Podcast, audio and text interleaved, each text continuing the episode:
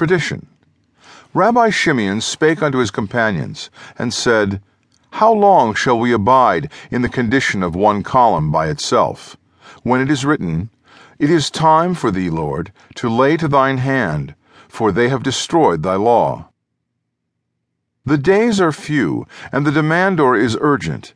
The herald crieth aloud daily, and the reapers of the land are few.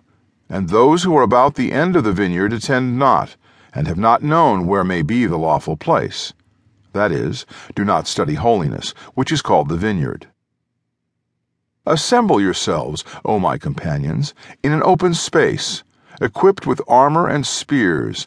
Be ye ready in your preparations, in counsel, in wisdom, in understanding, in science, in care, with hands and with feet. Appoint as king over you him in whose power is life and death, so that the words of truth may be received, things unto which the supernal holy ones attend, and rejoice to hear and to know them. Rabbi Shimeon sat down and wept. Then he said, Woe, if I shall reveal it! Woe, if I shall not reveal it! His companions who were there were silent. Rabbi Abba arose and said unto him, With the favor of the Lord also it is written, The arcanum of the Lord is with them that fear him. And well do these companions fear that holy and blessed one. And now they have entered into the assembly of the tabernacle of his house. Some of them have only entered, and some of them have departed also. Moreover, it is said the companions who were with Rabbi Shimeon were numbered, and they were found to consist of Rabbi Eliezer, his son, and Rabbi Abba, and Rabbi Yehuda, and Rabbi Yossi, the son of Jacob, and Rabbi Isaac, and Rabbi Hiskiah, the son of Rav, and Rabbi Hia, and Rabbi Yossi, and Rabbi Yisa.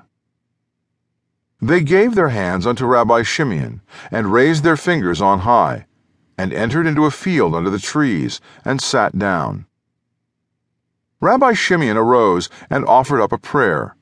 He sat in the midst of them, and said, Let whosoever will place his hand in my bosom. They placed their hands there, and he took them. When he began, he said, Cursed be the man that maketh any graven or molten image, the work of the hands of the craftsman, and putteth it in a secret place and all the people shall answer and say, Amen. Rabbi Shimeon began and said, Time for thee, O Lord, to lay to thine hand.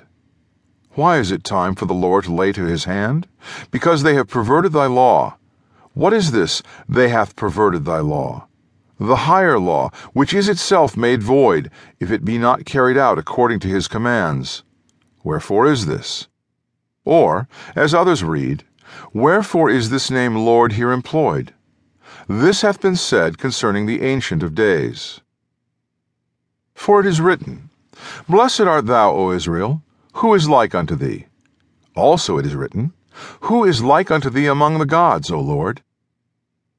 He called Rabbi Eliezer his son, and commanded him to sit down before him, and Rabbi Abba on the other side, and said, We are the type of all things. That is, we represent the three columns of the Sephiroth. Thus far are the columns established. They kept silence, and they heard a voice, and their knees knocked one against the other with fear. What was that voice? The voice of the higher assembly, which had assembled above. For out of paradise came the souls of the just thither, that they might hearken, together with the Shekhinah of the presence divine. Rabbi Shimeon rejoiced and said, O Lord, I have heard thy speech and was afraid. He hath said, It is therefore rightly done, seeing that fear hath followed. But for us the matter rather dependeth upon love. Like as it is written, And thou shalt delight in Lord thy God. Also it is written, I have loved you. Rabbi Shimeon said further, he who walketh going up and down from one house unto another revealeth the secret, but the faithful in spirit concealeth the word. He who walketh going up and down.